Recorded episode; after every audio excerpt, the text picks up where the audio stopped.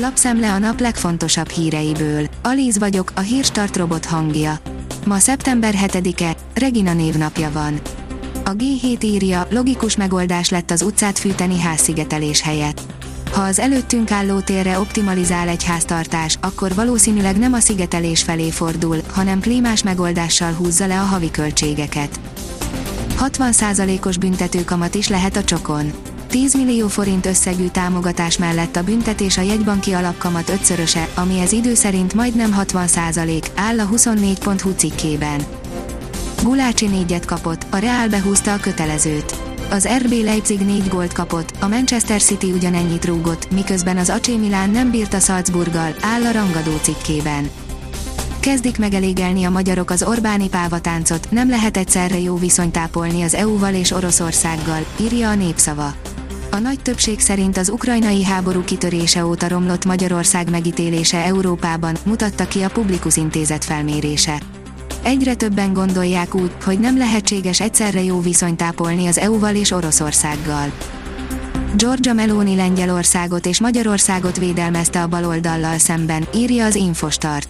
Bocsánatkérést követel Giorgia Meloni, a jobboldali olasz testvérek elnöke a baloldali demokrata párt főtitkárától, Enrico Lettától az olasz közszolgálati televízióban keddeste, miután lett a másodosztályú európai államnak nevezte Lengyelországot és Magyarországot. Az átlátszó oldalon olvasható, hogy vagyonokat kerestek politikusok Putyin barátságán, de február óta bezárt az aranybánya. Alaposan megtépázta az ukrajnai háború a Kreml jól felépített nyugati lobby hálózatát, Magyarország ebből a szempontból is kivétel. A Hír TV oldalon olvasható, hogy Ukrajna a gazdasági csőd szélén.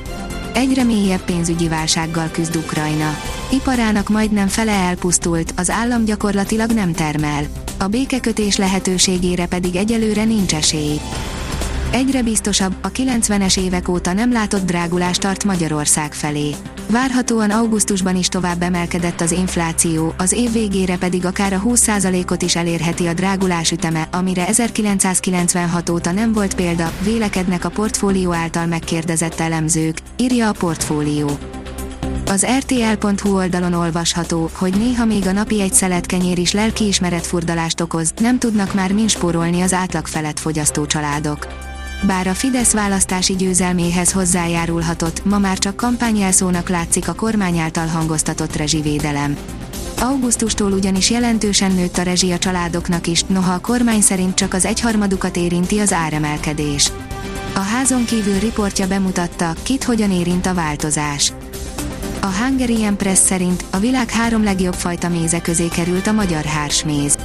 A magyar méz évtizedek óta egyet jelent földünk legjavával. Magyarország mára az Európai Unió harmadik legnagyobb méztermelő országa lett és a magyar méz hírneve idén nyáron tovább dicsőült.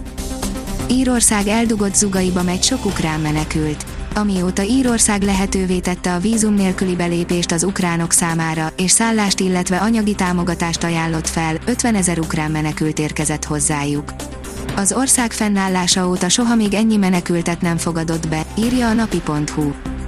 A magyar nemzet oldalon olvasható, hogy Mbappé parád és góljai, Gulácsi hatalmas hibája a BL csoport környitányán. A Paris Saint-Germain 2-1-re legyőzte a Juventus-t, az RB Leipzig hazai pályán 4-1-re kikapott a Sáktár Donetktől. Az Eurosport oldalon olvasható, hogy BL csoportkör, a Frankfurt után a Donetsk is négyet vágott Szoboszlaiéknak. A három magyar válogatott játékossal felálló RB Leipzig meglepetésre simán 4-1-re kikapott hazai pályán a Saktár Donetsztől a labdarúgó bajnokok ligája csoportkörének keddi első fordulójában. Nyárias napok következnek. A hét közepén még nyáriasan meleg időre számíthatunk, majd a csütörtök este érkező hideg front hatására péntektől visszaesik a hőmérséklet, áll a kiderült cikkében. A Hírstart friss lapszemléjét hallotta. Ha még több hírt szeretne hallani, kérjük, látogassa meg a podcast.hírstart.hu oldalunkat, vagy keressen minket a Spotify csatornánkon. Az elhangzott hírek teljes terjedelemben elérhetőek weboldalunkon is.